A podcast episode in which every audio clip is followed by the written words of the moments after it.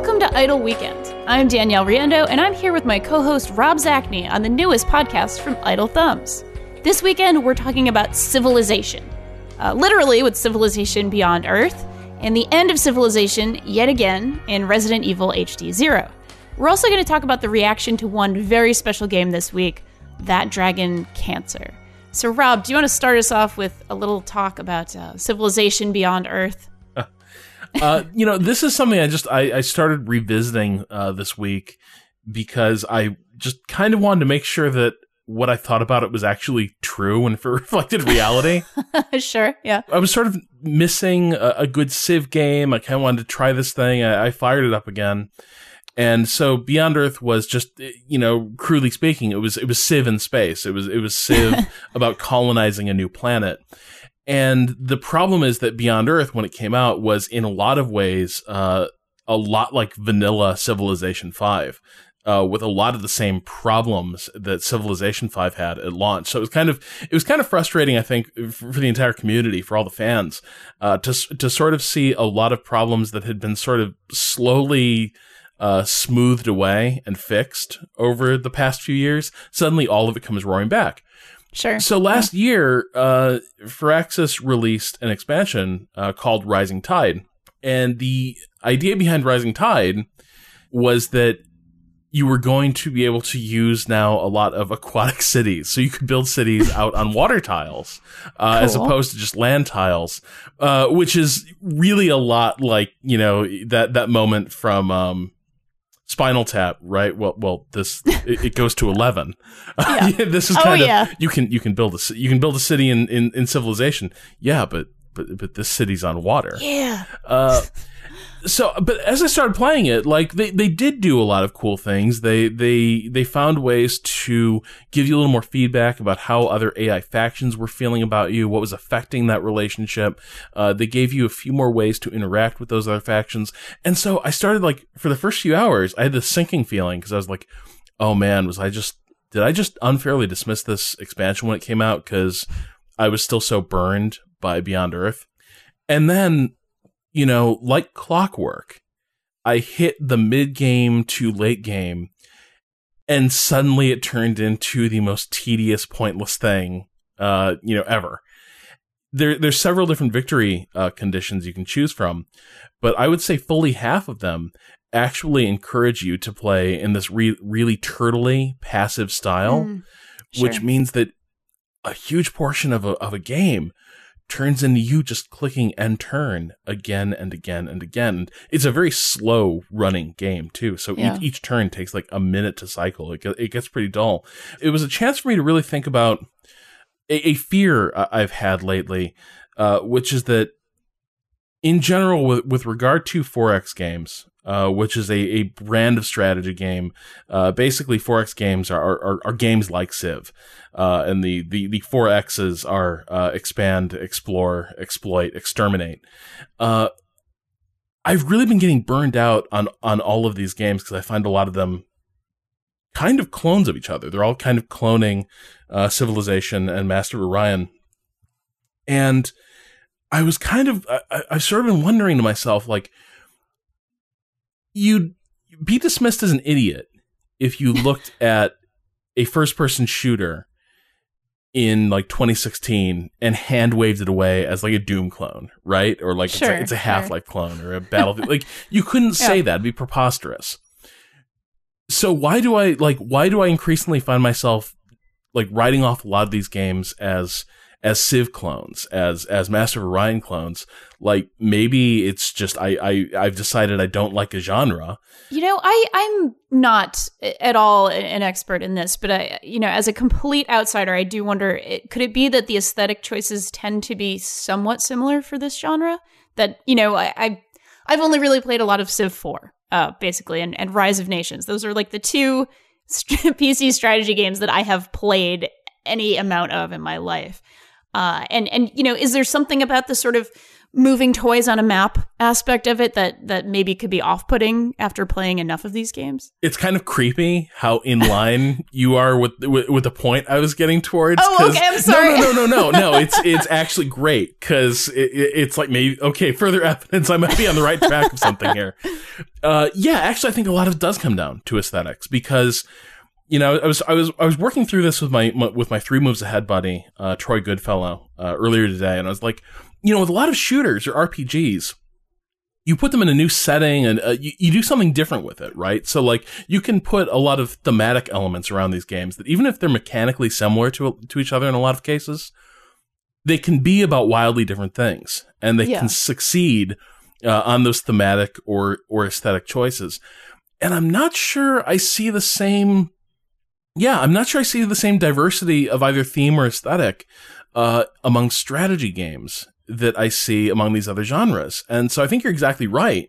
A lot of these games sort of look like, yeah, you're, you're sort of pushing these toys uh, around this highly abstracted map and the map can be prettier or less pretty, but fundamentally it's, it's kind of the same perspective. Uh, a lot of times the, the, these imagined universes look very similar to each other. So it's, it's not like you're seeing a really stylish interpretation of the world or a possible world.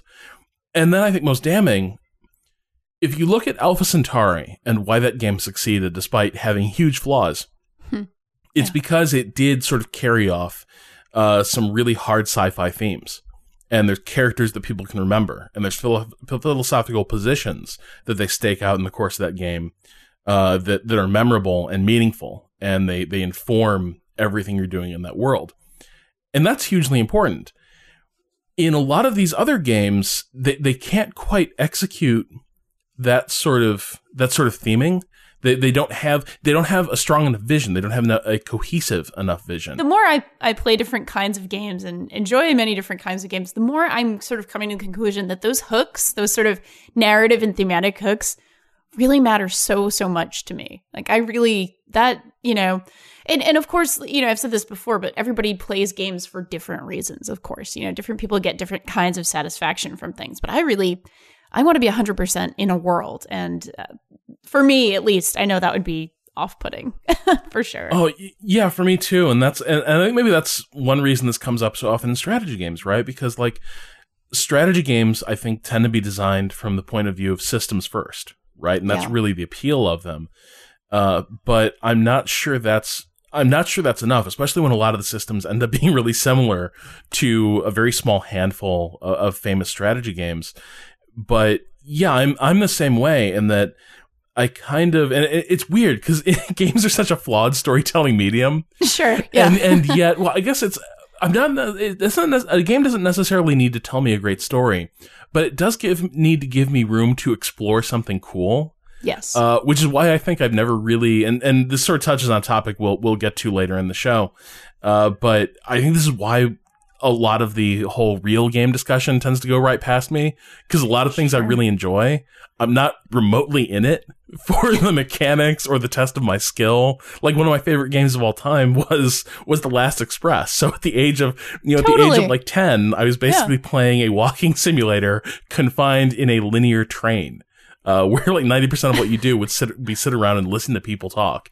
Um, so yeah, I, but anyway, so this is where I've ended up with with Beyond Earth. It was this sort of crystallizing moment uh, for me. Uh, a, a, lot of the imitation just ends up feeling uh, like exactly that, where you're just sort of taking old ideas and, and sort of refreshing them and updating, updating them for, for a new era, rather than uh, sort of creating a, a, new body of work. You're right on the money. I, I actually having this discussion. I'm thinking about a game that really did it for me, even though I'm not always, uh, you know, super into anything uh, you would probably call a strategy game, but I, I really loved the Banner Saga a couple of years oh, ago. Yeah. Uh, I loved it. And I know that it's not the deepest strategy game by any means, but it, it has, you know, some fairly robust mechanics in terms of, uh, you know, you have your sort of defense stat and your offense stat and it's it's strength and defense I think are the two sort of stats you have to manage for every unit and but but the whole the entire reason you play the Banner Saga isn't necessarily for that. It's it's for this sweeping, beautiful story, this sort of beautiful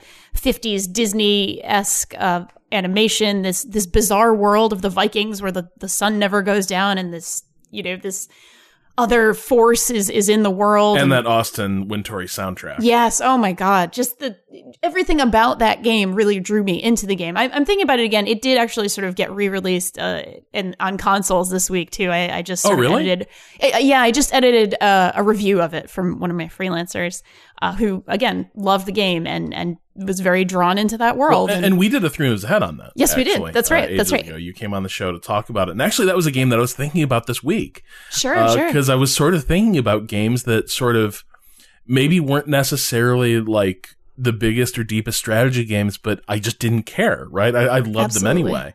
Yeah. And yeah, Banner, uh, Banner Saga was exactly like it, it was Exhibit A on that list because totally. Yeah, I, I, think you could. the The combat system is interesting. I'm not sure you could say it's great. Yeah, yeah, I, I would agree with that. but it's it's memorable. Uh, but more importantly, that's not really why you're there. You're you're just yeah, you're just soaking up this incredibly beautiful uh, and tying into earlier shows, incredibly sad uh, yep, world. Of course, the you know the Sado show here. Yeah. yeah now there's a sequel I think coming out this year, right? There is, yes. Uh, I don't think there's a release date just yet, but it's definitely 2016. That's what you know the folks at uh, Stoic Studios have been saying. So yeah, that's good because that that is a game that kind of leaves you off uh, in the middle of. Oh yeah.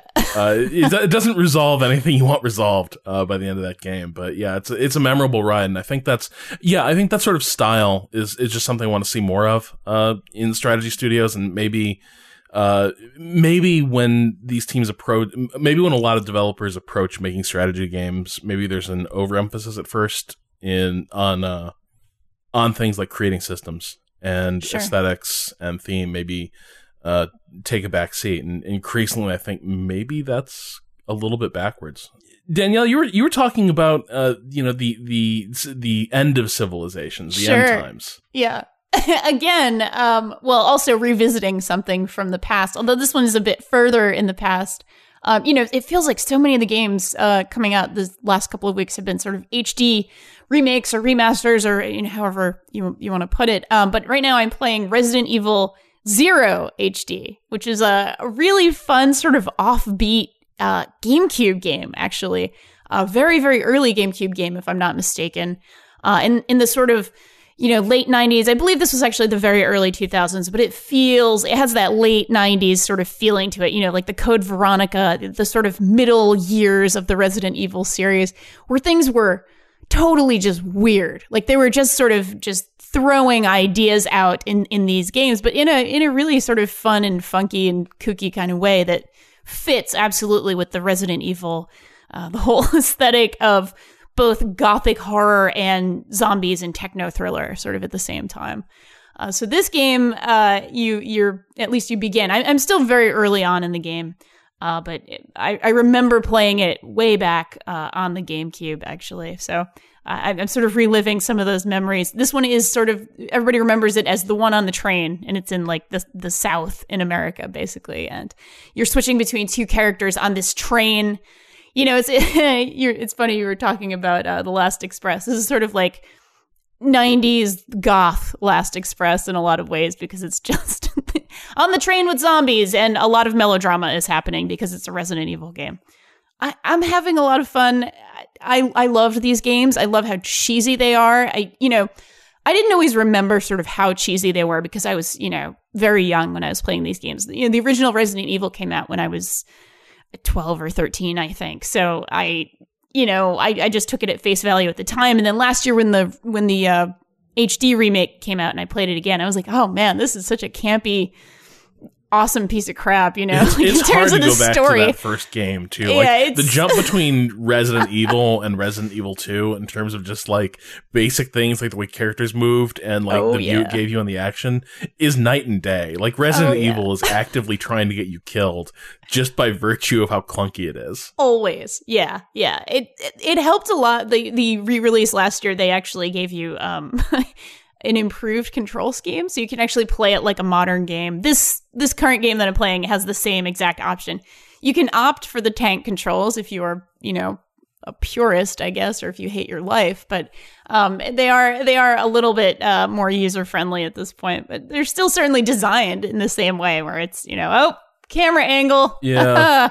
Although there the craft controls are really part of the horror. Right? Like it, yeah. it, and that's the thing, right? The bad controls create that zombie move, mo- movie moment, right? Where like your characters aren't superheroes; they are Right. people who like get like they panic, they freak out, they like drop their guns. They're they- actually looking for their gun in their pocket, being like, "Oh shit! Oh shit! You know, oh I gotta, I gotta re, you know, I gotta reload my gun." And you're literally doing that in, in real life on the controller. It's, you know, So hang on. Yeah. So I, I'm not. This is a dangerous question to ask, but that's okay. where exactly in the in the rich lore of Resident Evil Oh, man. does Resident Evil Zero uh, take place? Because because I because roughly like my my my really crappy understanding of that entire series is Resident Evil where Resident Evil comes out. Hey, where's Wesker? Oh, it turns out Wesker's bad. And then a Yep. whole bunch of stuff happens. And then later games are Resident Evil, but in increasingly exotic and racially problematic settings. Yep, yep. Uh, so Resident Evil Zero is yeah, it's set in a train in the American South. Do I gather it's a prequel? It is. I mean, it's it's in. Okay, it's set two hours after the initial outbreak. Uh, it's sort of the events at the mansion in Resident Evil One. So it's sort of like Okay. concurrent with Resident Evil One. So it's very. It's it's in the beginning of the rich, rich and fascinating tapestry that you might call the Resident Evil, uh, lore. Yeah, it's you know, I I enjoy it so much, especially the cutscenes and the cheese. I I just sit there and I want to eat popcorn and you know enjoy the cheese for what it is. Um, you know, certainly a lot of this is uh, you know sort of feeling nostalgic about the older games and, and sort of going back to the '90s where this was the edgiest thing. Man, how scary was that zombie when it you know jumped out at you, or the dogs when they jumped out at you, and all that you know all that good stuff. Uh, I sometimes not- wonder whether those deepest, moments were even real. Like, because Yeah. I remember Resident Evil was one of those games that because this was like during the second Great Console War, right? When oh like, yeah, this is original PlayStation. Yeah, yeah. And I remember like I had a friend who was like the biggest PlayStation evangelical, uh, which w- which was a faction as, as as sort of diehard as like Jehovah's Witnesses, really. Oh, for sure. Uh, but I remember like he he was showing me and my friend. I was a PC gamer. My friend was a Nintendo uh, gamer, and we all sort of had our allegiances. And he was like, "No, check this out. This is this is the future." And the game he showed us uh, was Resident Evil, and he's like, "Pretty amazing, huh?" And my my other friend, my Nintendo buddy, and I are staring at each other like out of the corner of our eyes, like, "What?" what the hell is this? Because like it, it was because even at the time, even at the time, it was sort of the campiest shit. oh yeah. Uh, a- and so like a lot of those moments, I think, really resonated for for a, a certain type of person who was really eager to buy in. But Oh, yeah. I remember even at the time that first that first scene in Resident Evil where uh, the camera slowly comes up from behind the zombie as it's chowing down on a body, and you hear those wet, meaty sound effects. Uh, but I remember like even at the time being like, "Ah, damn, this is this is this is pretty dumb." It's corny. Yeah. Yeah. It, it's corny as hell. I, I actually played two before I played one. So my very first Resident Evil game that I, I actually played a significant amount of was, you know, two on the original PlayStation. So I was, you know, a freshman in high school or whatever I was at that time.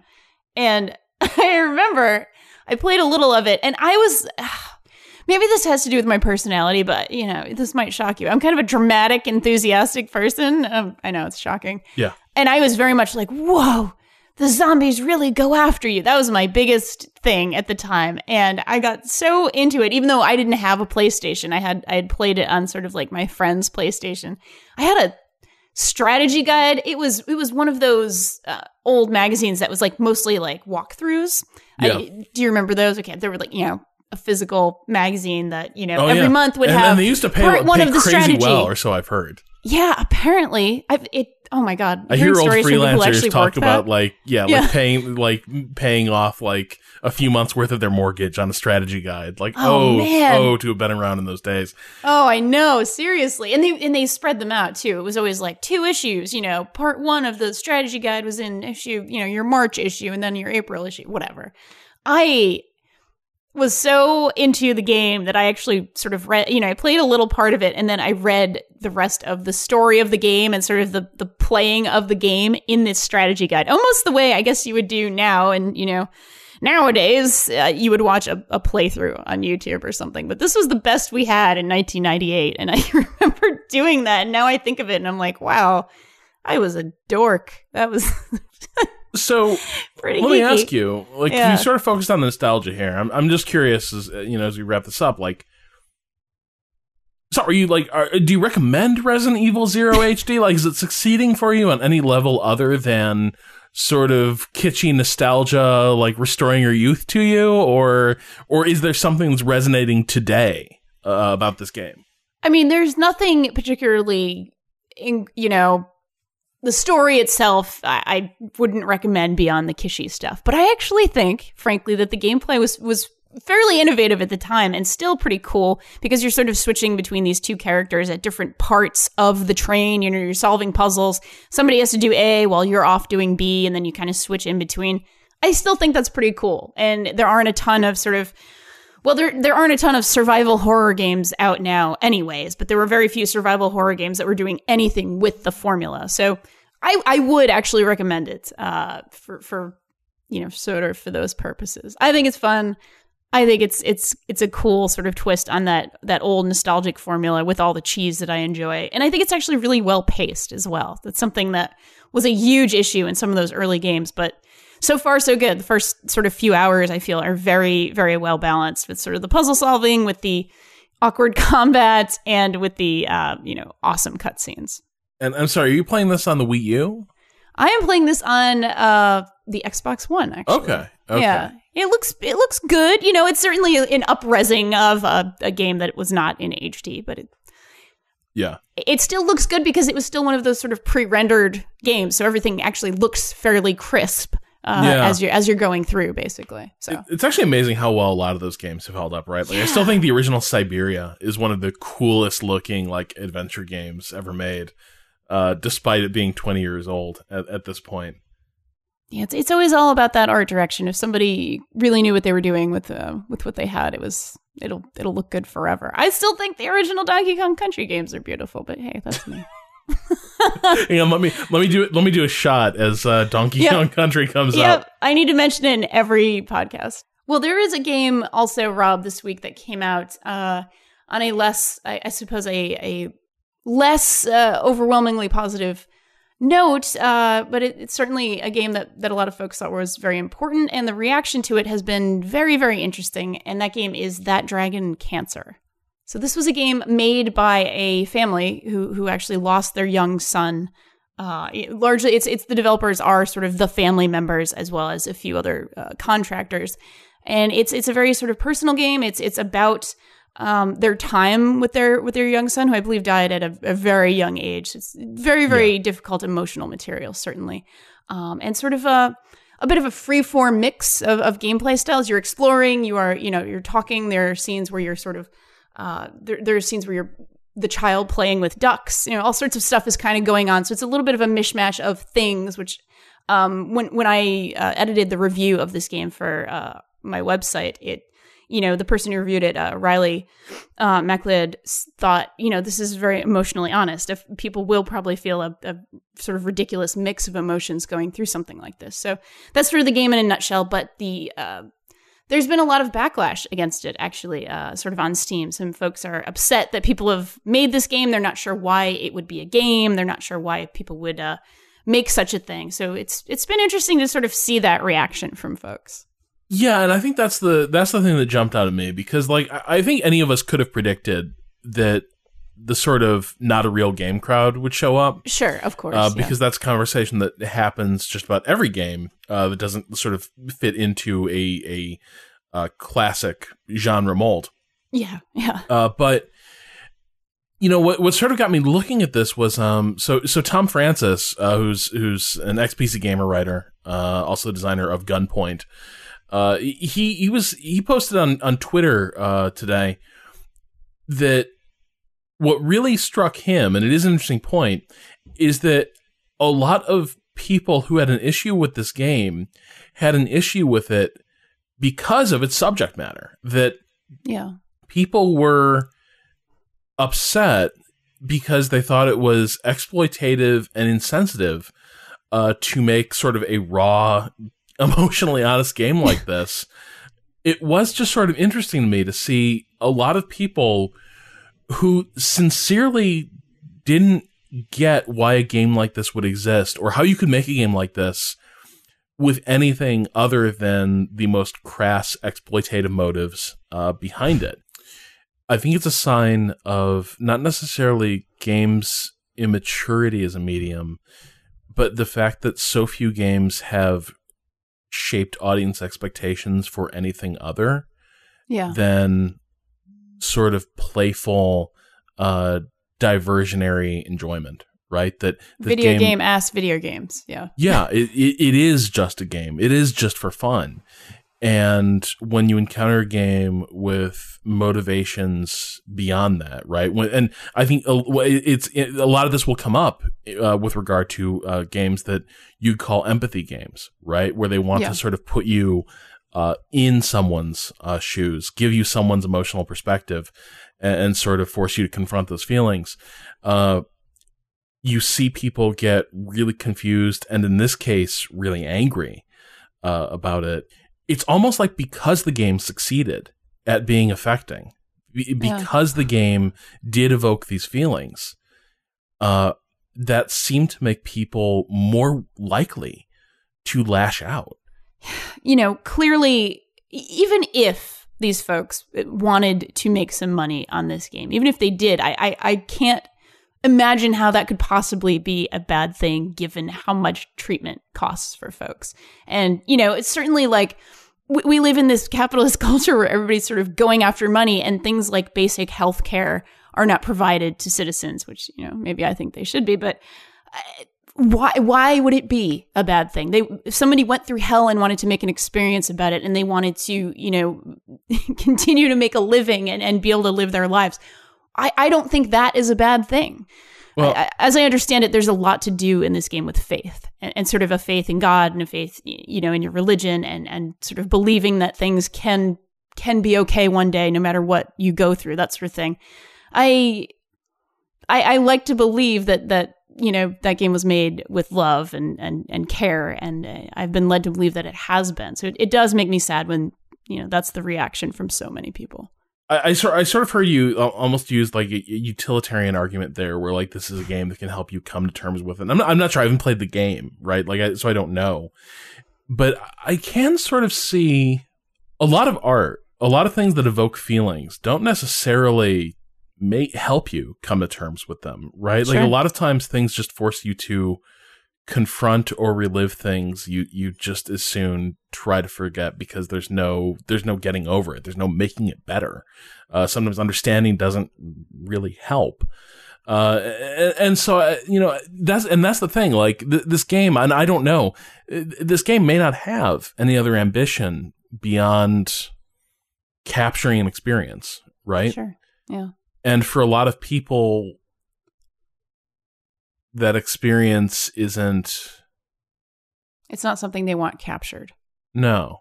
I i think if you've been through anything like uh you know like the loss of loss of a child uh then that's that's something that's that's very hard to deal with. And a game like this may not might not have any therapeutic value. It just becomes uh you know j- just sort of um salt in a salt in a wound. Uh so i mean i guess you know I, I i can sort of see that's that's more than fair and more than valid. I, I certainly think, um, I certainly think anybody's feelings on this are valid as long as they are not, you know, the just general not a game crowd being uh, obnoxious about, uh, you know, sort of whether or not a, a, personal experience in playable format is valid, you know, as or or needs to be validated by them, basically. Um, you know, it's it's been a it's been a tough week, and and I appreciate that that folks have had a hard time. Well, I think that's probably a, a really good place to end the. Uh, we have an email here uh, from David from Sydney. He says, Hey, Idle Weekend. I just started listening to the show, so I'm a little behind. Sorry. This is a mostly a long winded statement with a on question at the end. But anyway, first episode, Danielle talked about playing depressing games or morose games uh, when she was feeling depressed. I do this also. I'm glad I'm not the only one. I too have had to deal with depression for most of my adolescent and now young adult life. It's weird to say that I enjoy doing or experiencing depressing things when depressed, but I definitely think it helps me cope with what I'm currently feeling. Sometimes I even set aside a game like The Walking Dead for a future time where I will be depressed and in the right mood to play it. Of course, I understand how weird that must sound to some people. Editorializing here, I don't think that sounds weird at all, David. That that is management, my friend. Uh, sorry, I was just saying. all right, all right, back to the email. Of course, I think too much of anything can be a bad thing. I've had times where all I would consume was depressing media, and that certainly wasn't helping me. Sometimes to get out of a funk, you just really need to force yourself to consume something completely different. A good light-hearted romp game is hard to come by, though. Any suggestions? That's from David from Sydney. May I refer you to the collected works of Tim Schafer? yeah, um, yeah. And, totally. and, this is the question I actually needed uh, following the conversation we I just had. I thought so too. Yeah, yeah, uh, absolutely. Uh, no, because actually this week, and, and sort of talking about, you know, going back to the HD remakes this week, because it was free on PlayStation Plus, um, I, I finally got around to playing the, uh, the remastered Grim Fandango.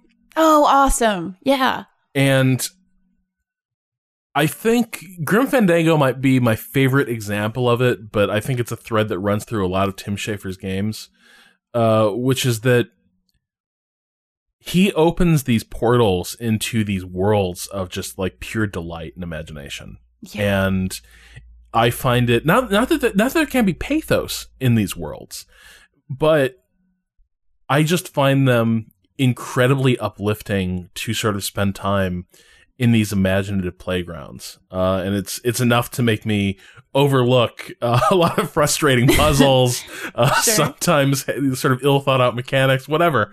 Uh, but uh, but yeah, when when I need when I need something to sort of pick me up and remind me of all that's good in the world, I go to a game like Grim Fandango. Yeah, I you, you stole my answer a little bit because my my answer was going to be the happiest game I've ever played in my life was uh, Costume Quest.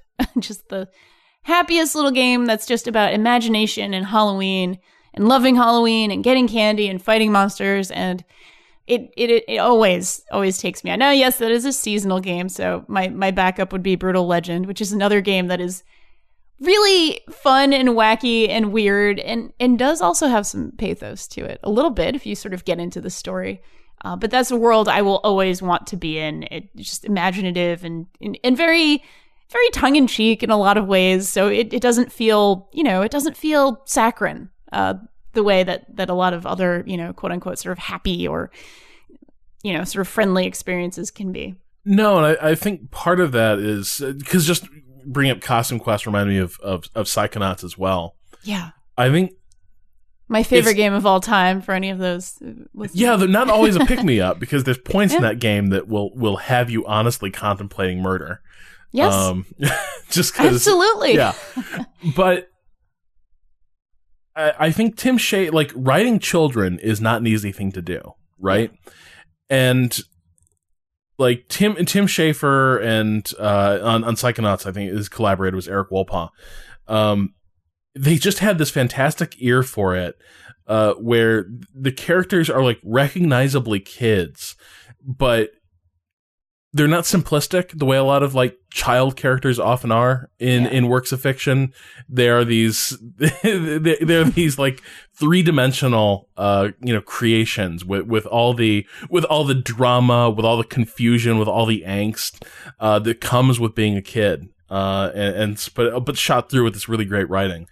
And yeah, uh, I, I, think that's I, I think that's uh, a, a, great recommendation. Any any of his any of his games, I think really uh, really fit that bill.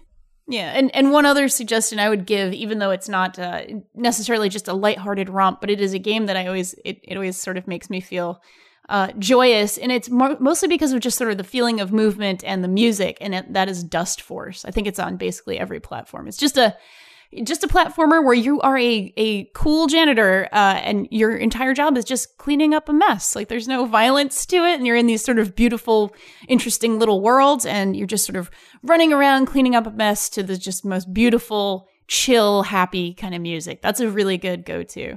And for non video games media, I have I have one last suggestion, and this is maybe a little bit of a you know uh, wink and nod suggestion, but there is a documentary on YouTube Um, it was attached to the Phantom Menace. It was the making of the Phantom Menace. It's about man. 70 minutes long, and it is just the most hilariously wonderful piece of joy uh, that exists on like you know it, it almost reads sort of like a mockumentary about the making of this movie but nobody who was in Is this the knew. documentary with that really awkward storyboarding sequence? Oh yes, where uh, George Lucas comes in and you know an artist has prepared the storyboards, and this is 1997. Everybody's like, "Oh, Star Wars is you know the, the greatest thing of all time. This will, you know, we're making a new sequel. I mean, this is going to be the just the greatest thing." And George is a is a genius. He comes in with markers and just scribbles on these on these storyboards and every artist in the room has this this very terrified look this pained look of terror like oh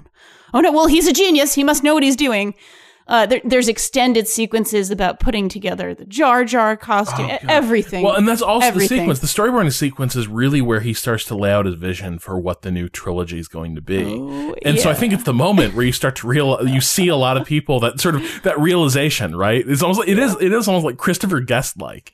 All these other characters are having this moment. The characters, they're people. They're people who Yeah, actually right, worked on on episode one through three. All these people are just sort of like you see this realization, like oh shit. Like what? What have we gotten into? What are we this is, doing? This isn't the Star Wars I thought it would be. What like what, like George's vision is insane. it's Uh, it's great. oh, it's delightful. I have seriously, honestly, like especially this past year has been a little, you know, there have been some ups and downs. I, I there are a lot of life changes and so on and so forth. I have watched it like five times in the last year, the whole thing. Just put it on in the background when I'm having a bad day, and it will always bring a smile to my face, guaranteed. Moving right along. Here's a question from Peter Freeman. Hey, Idle Weekend crew. This question's a bit of an odd one, not exactly in the gaming wheelhouse, though it can certainly apply. I was curious, what are your thoughts? Oh, sorry, what your thoughts were on looking up someone who is a uh, looking up to someone rather who is a good person in all areas except one, but that area is a huge one. Take Ronda Rousey for example. She's a nerd, a fighter, a family woman, and so on and so forth. It's hard to not want to respect her, and I did for some time. But then she made some extremely transphobic comments in regards to fellow female fighter Fallon Fox. And that kind of shattered my trust in her. I was uh, very conflicted to respect someone who could be so blind about something I really believe in equality. So I suppose my ultimate question is how do you guys deal with flaws of your idols? Is it okay to still respect someone even if some of their beliefs are overall harmful to a set of people? Thanks. Love the new show. Hope you have a wonderful new year. From Peter Freeman Oh man, that's my example actually that's my i had the same exact sort of experience uh, with ronda rousey she's someone who i think has done so much for women in fighting we we wouldn't be in the ufc if it weren't for ronda it, it- we wouldn't be we you know sort of just saying in general women and like women who are athletes and uh, involved in combat sports w- wouldn't have these career prospects even if it weren't for Ronda Rousey and what she's done for the sport.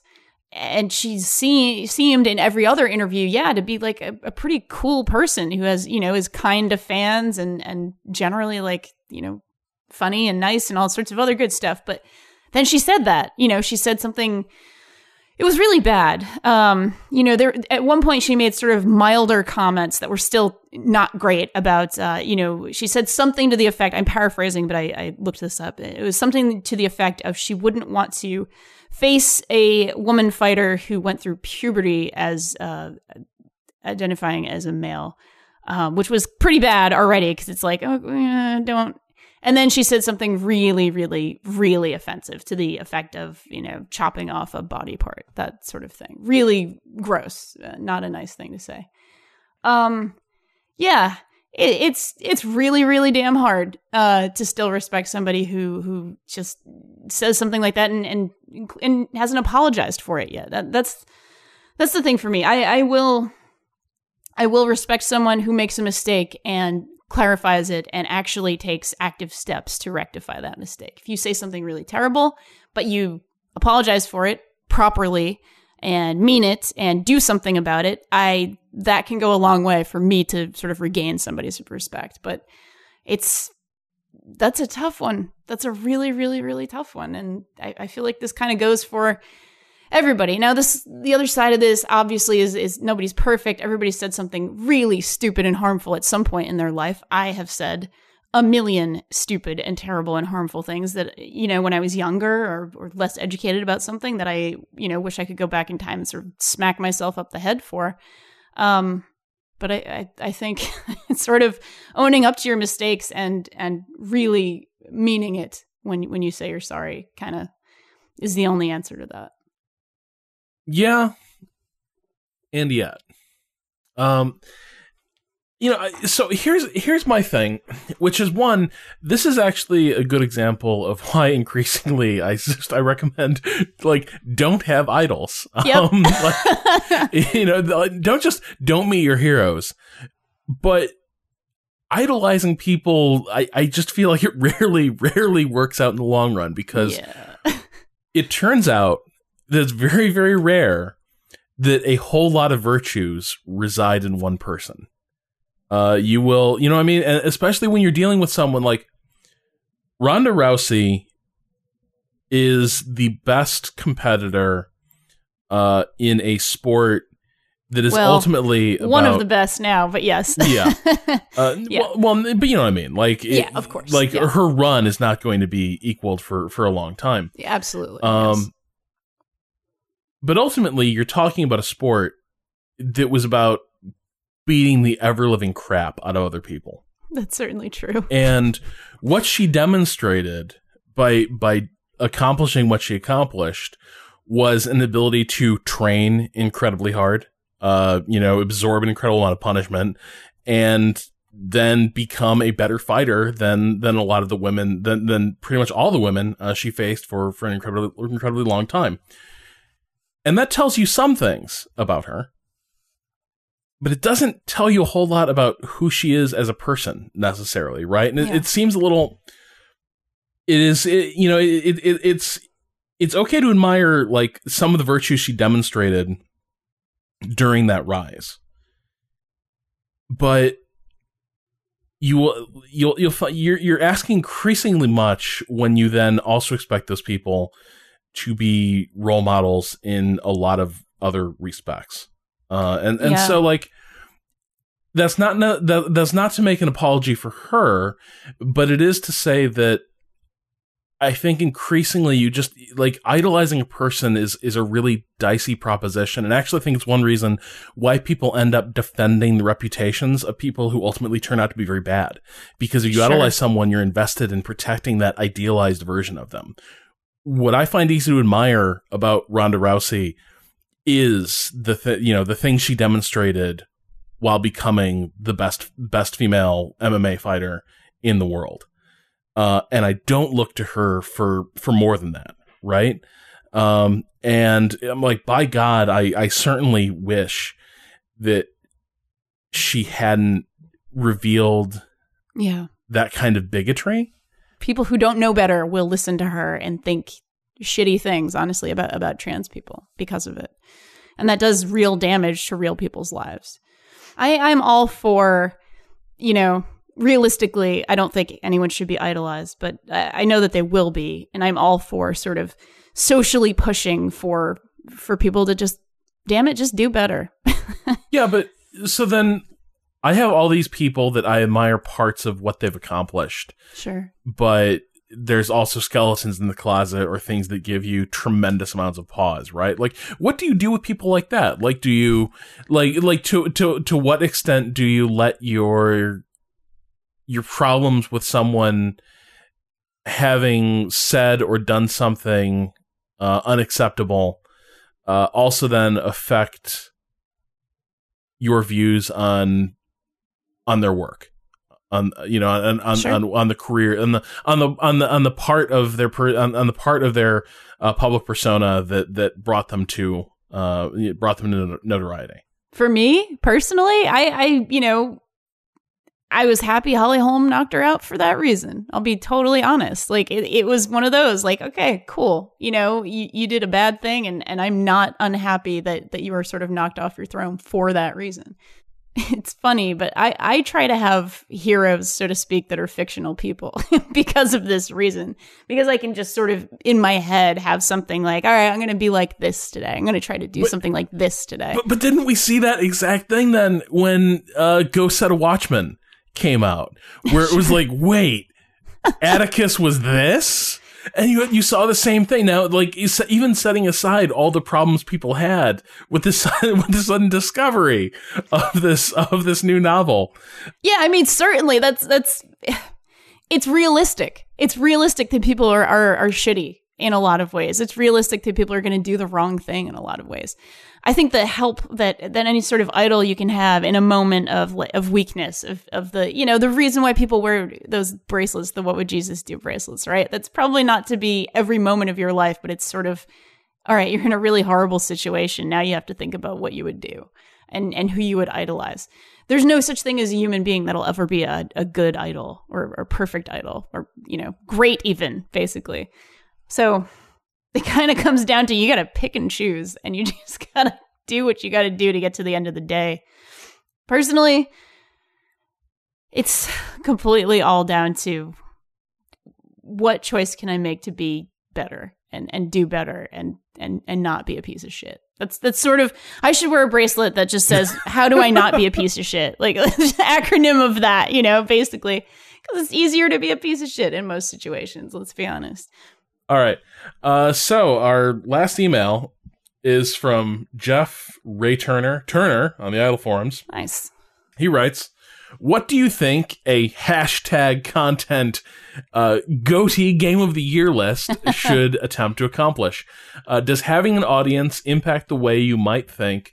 About your own games of the year. You know, personally, I really like to have a list that has a lot of variety on it. I partially because I, I feel like that sort of encompasses everything. You know, encompasses everything that I enjoy. I like things that are big budget. I think things that are tiny and personal. You know, I like the whole range of games. So I, I when I make my GOTY list, I, I don't, you know, consciously say, well, you know, quota. I don't have enough indie games on this, so I got to throw on another indie game. Nothing like that. But I throw I another indie game on the throw fire. another indie on the burner. You know, um, no, I just I just like to see. I- I'm personally happy when I see a list with a lot of just different kinds of experiences on it. You know, uh, so that's that's part of what made me happy about Polygon's list last year was it just had great range stuff from all all corners. All you know, the best thing in all these different kinds of categories. I suppose is one way of looking at it.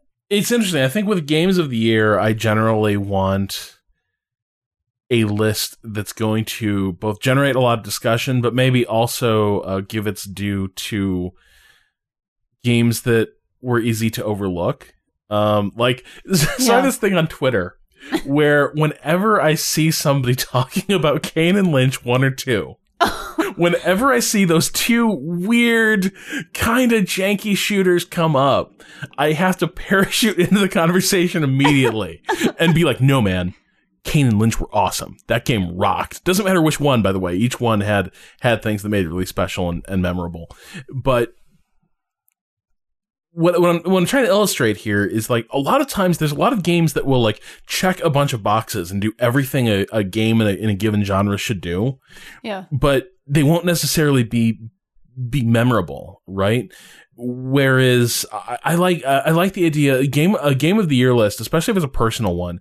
I think is a good time to sort of stake out that position where it's like, no, like this game, despite a lot of flaws, a lot of sort of breaks with the the orthodoxy of a given genre.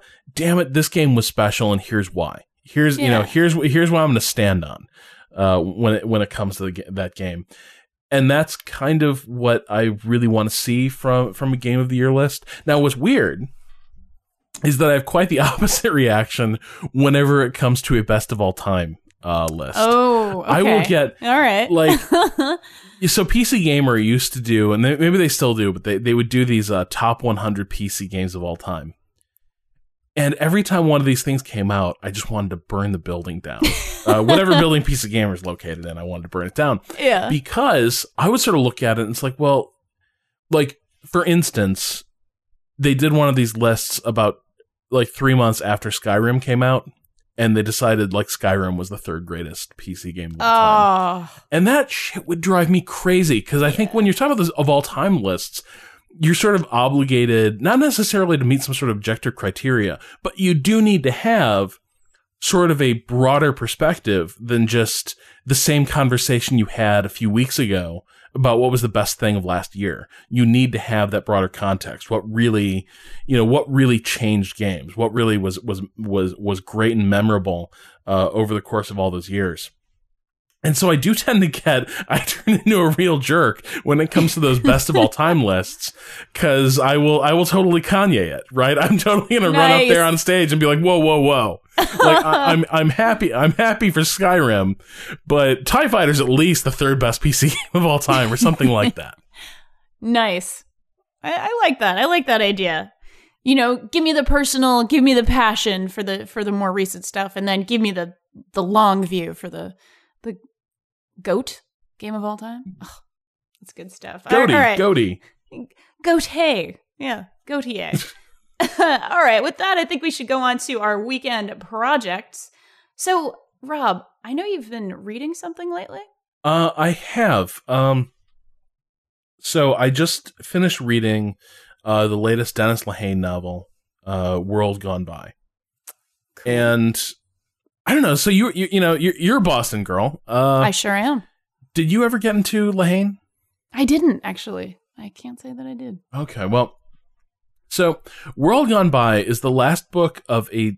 I guess you could call it a trilogy, but it's not really. So a few years ago, Dennis Lehane wrote a book that was sort of widely considered his first or second real foray into like serious literature. Like Dennis Lehane is a great crime novelist. Um, his his Kenzie Gennaro mysteries are among my favorites. They're all set in Boston. Uh, nice. Uh, he's a great crime fiction noir writer.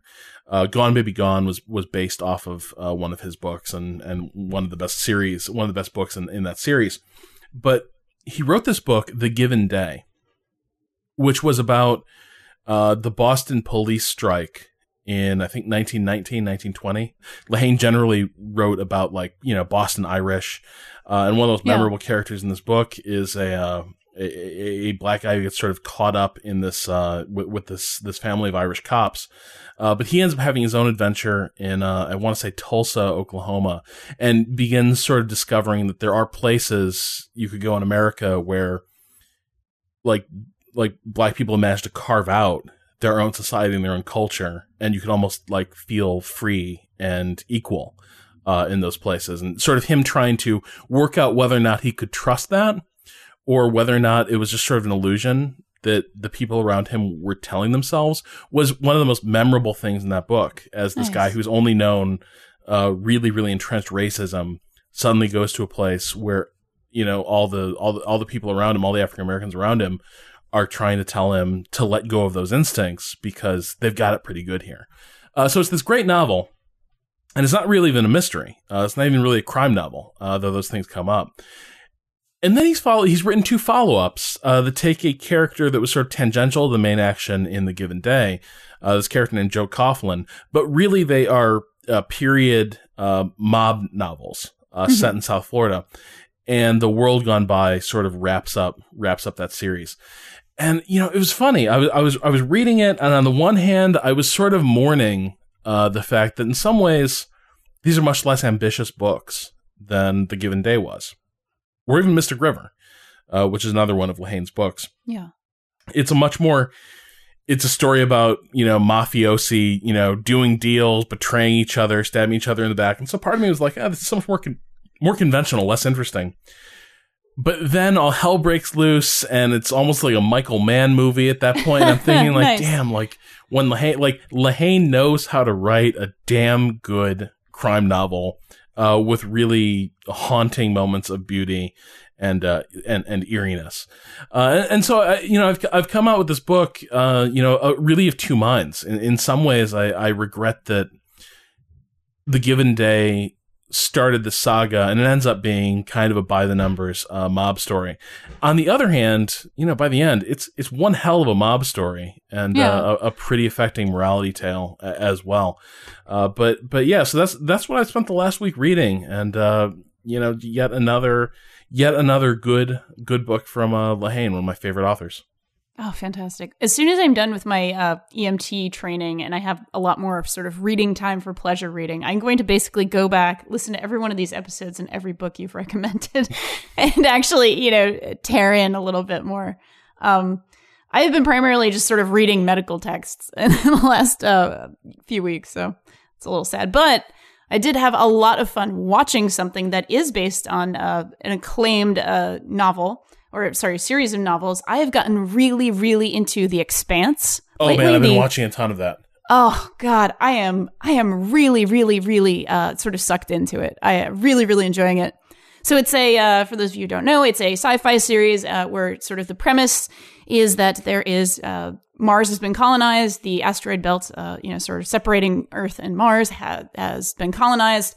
Um, and Earth obviously has people on it. And there are sort of three different, uh, sort of factions of people. People on Earth have, you know, have a lot. They have a lot of resources. People on Mars are a little bit more sort of uh, hard ass people. The military there is very, very tough. And the folks in the asteroid belt tend to be uh, blue collar workers, you know, a lot of mining communities and such and there's drama afoot. These groups of people don't get along very well. The best elements of Battlestar Galactica mm-hmm. are, are sort of represented in this. And I actually am getting like a, a, a Farscape vibe from some of it, a Deep Space Nine what? vibe from some of it. Yeah, seriously. No.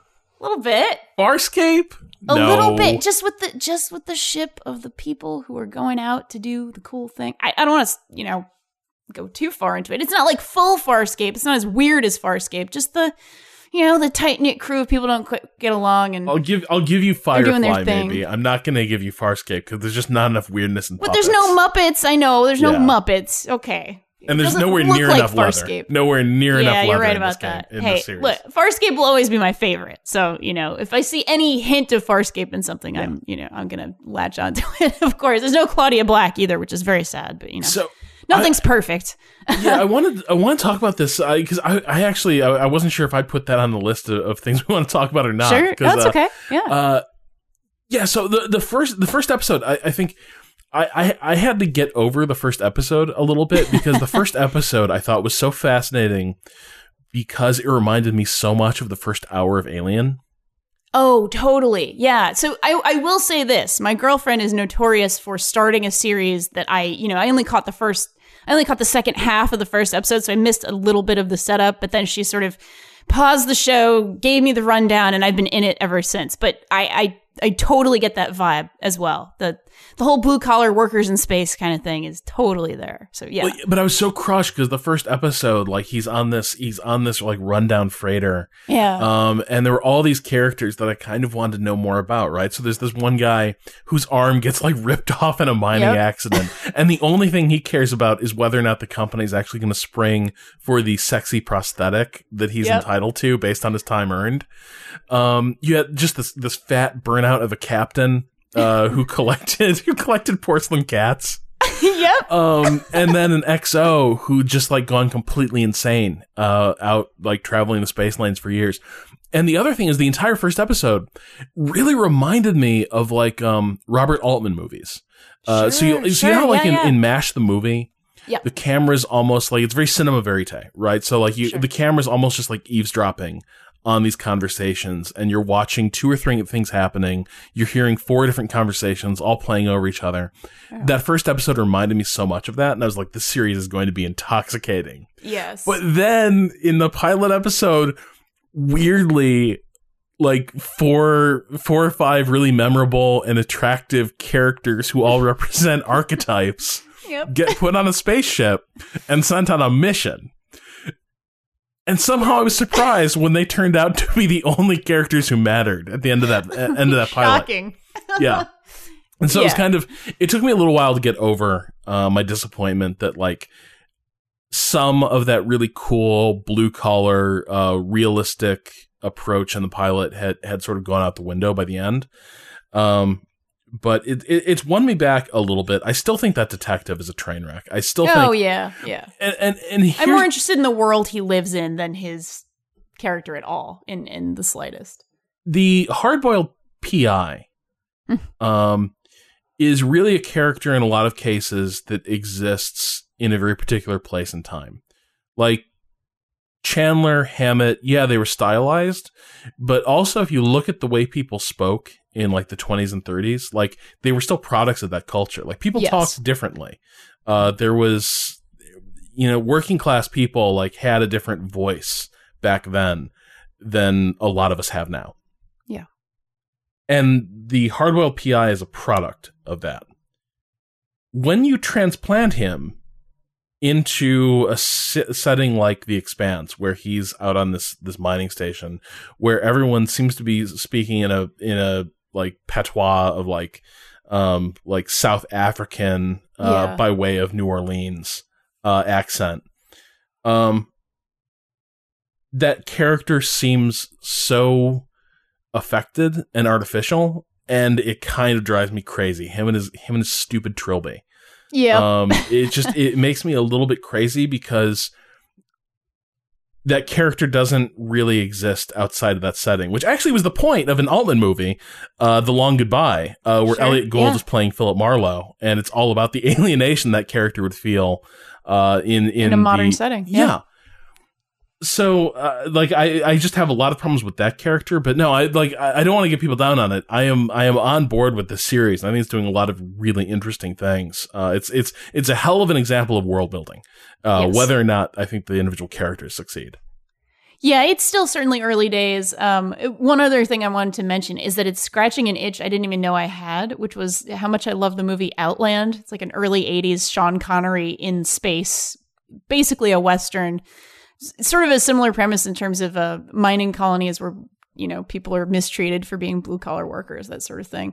But it's hitting those notes, and I'm kind of like, man, I, I didn't know I missed Outland so much, but here it is in, in this really awesome little package. Um, echoing your thoughts, some of the characters are still certainly archetypes at this point, but I have really high hopes because of how how just completely sucked in I am. Whenever there's Yeah. a new episode, my girlfriend and I get real excited, and we, you know, it's t- it's time to make some time for for you know the Expanse tonight. It's kind of cute. just, and, and, uh, you know, I know we need to wrap it up, but I just want to give a shout out to, um, uh, our, our friend Rowan Kaiser is writing at a place called, uh, I think inverse.com.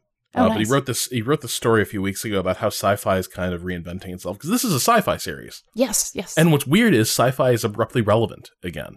I know it's uh, amazing. yeah, because they've been total trash. I haven't uh, respected them since Farscape was canceled, and that was more than ten years ago. At this, I point. haven't respected them since they blew away Tom Chick's blog with no warning and Oh, destroyed yeah. like five years of his writing work. That was uh, which not is cool. pretty unforgivable from my Not standpoint. But yeah, so so but it's interesting because like uh, Rowan wrote a good analysis of like how and why sci-fi has abruptly done this about face, and it's like wait, wait, like high-minded like hard sci-fi was good and people liked that, so we should do that again. yeah, yeah. Uh, so suddenly, this series that's been total trash for years, this this channel's been total trash for years, is suddenly home to, you know, stuff like The Expanse. Uh, later this month, we've got The Magicians uh, coming. Oh, up, that's which right, looks really yeah. cool. So it, it's it's kind of just heartening to see that stuff like this has a place to live on cable again. Totally agree. Totally. Okay, well, I think that is about it. I think it's time for us to go and enjoy our weekends. So, this episode of Idle Weekend was produced by Chris Remo and hosted on the Idle Thumbs Network. Please rate us on iTunes. Please tell your friends. It means the world uh, when you folks actually go out and sort of evangelize for us. Not that you have to wear wristbands that say anything. Just, you know, just tell a friend if you're having fun with the show. You should you should wear the idle the idle weekend wristband. Uh, it'll be a nice compliment to the "Don't be a piece of shit" wristband Yep. wristband uh, that we should all be wearing. That's right. You know, Stylish get, 'em- get 'em all on one arm. Yeah, exactly. So you can learn more about the show at idleweekend.net. Send us questions for our weekend correspondence at questions at idleweekend.net. And if you've enjoyed this episode of Idle Weekend, you should know that this podcast is sponsored by Audible, a source for fine audiobooks with which to enjoy your idle weekend. There are hundreds of thousands of selections on there, including some of our own picks, which in my case this week is World Gone By from Boston-based author Dennis Lehane. You can get a 30-day trial when you go to audibletrial.com slash idle weekend, as well as a book of your choosing to keep. Once again, that's audibletrial.com slash idle weekend. And to keep up with the latest from us, follow us on Twitter at Idle Weekend. For Rob Zacny, this is Danielle Riendeau wishing you the finest of Idle Weekends.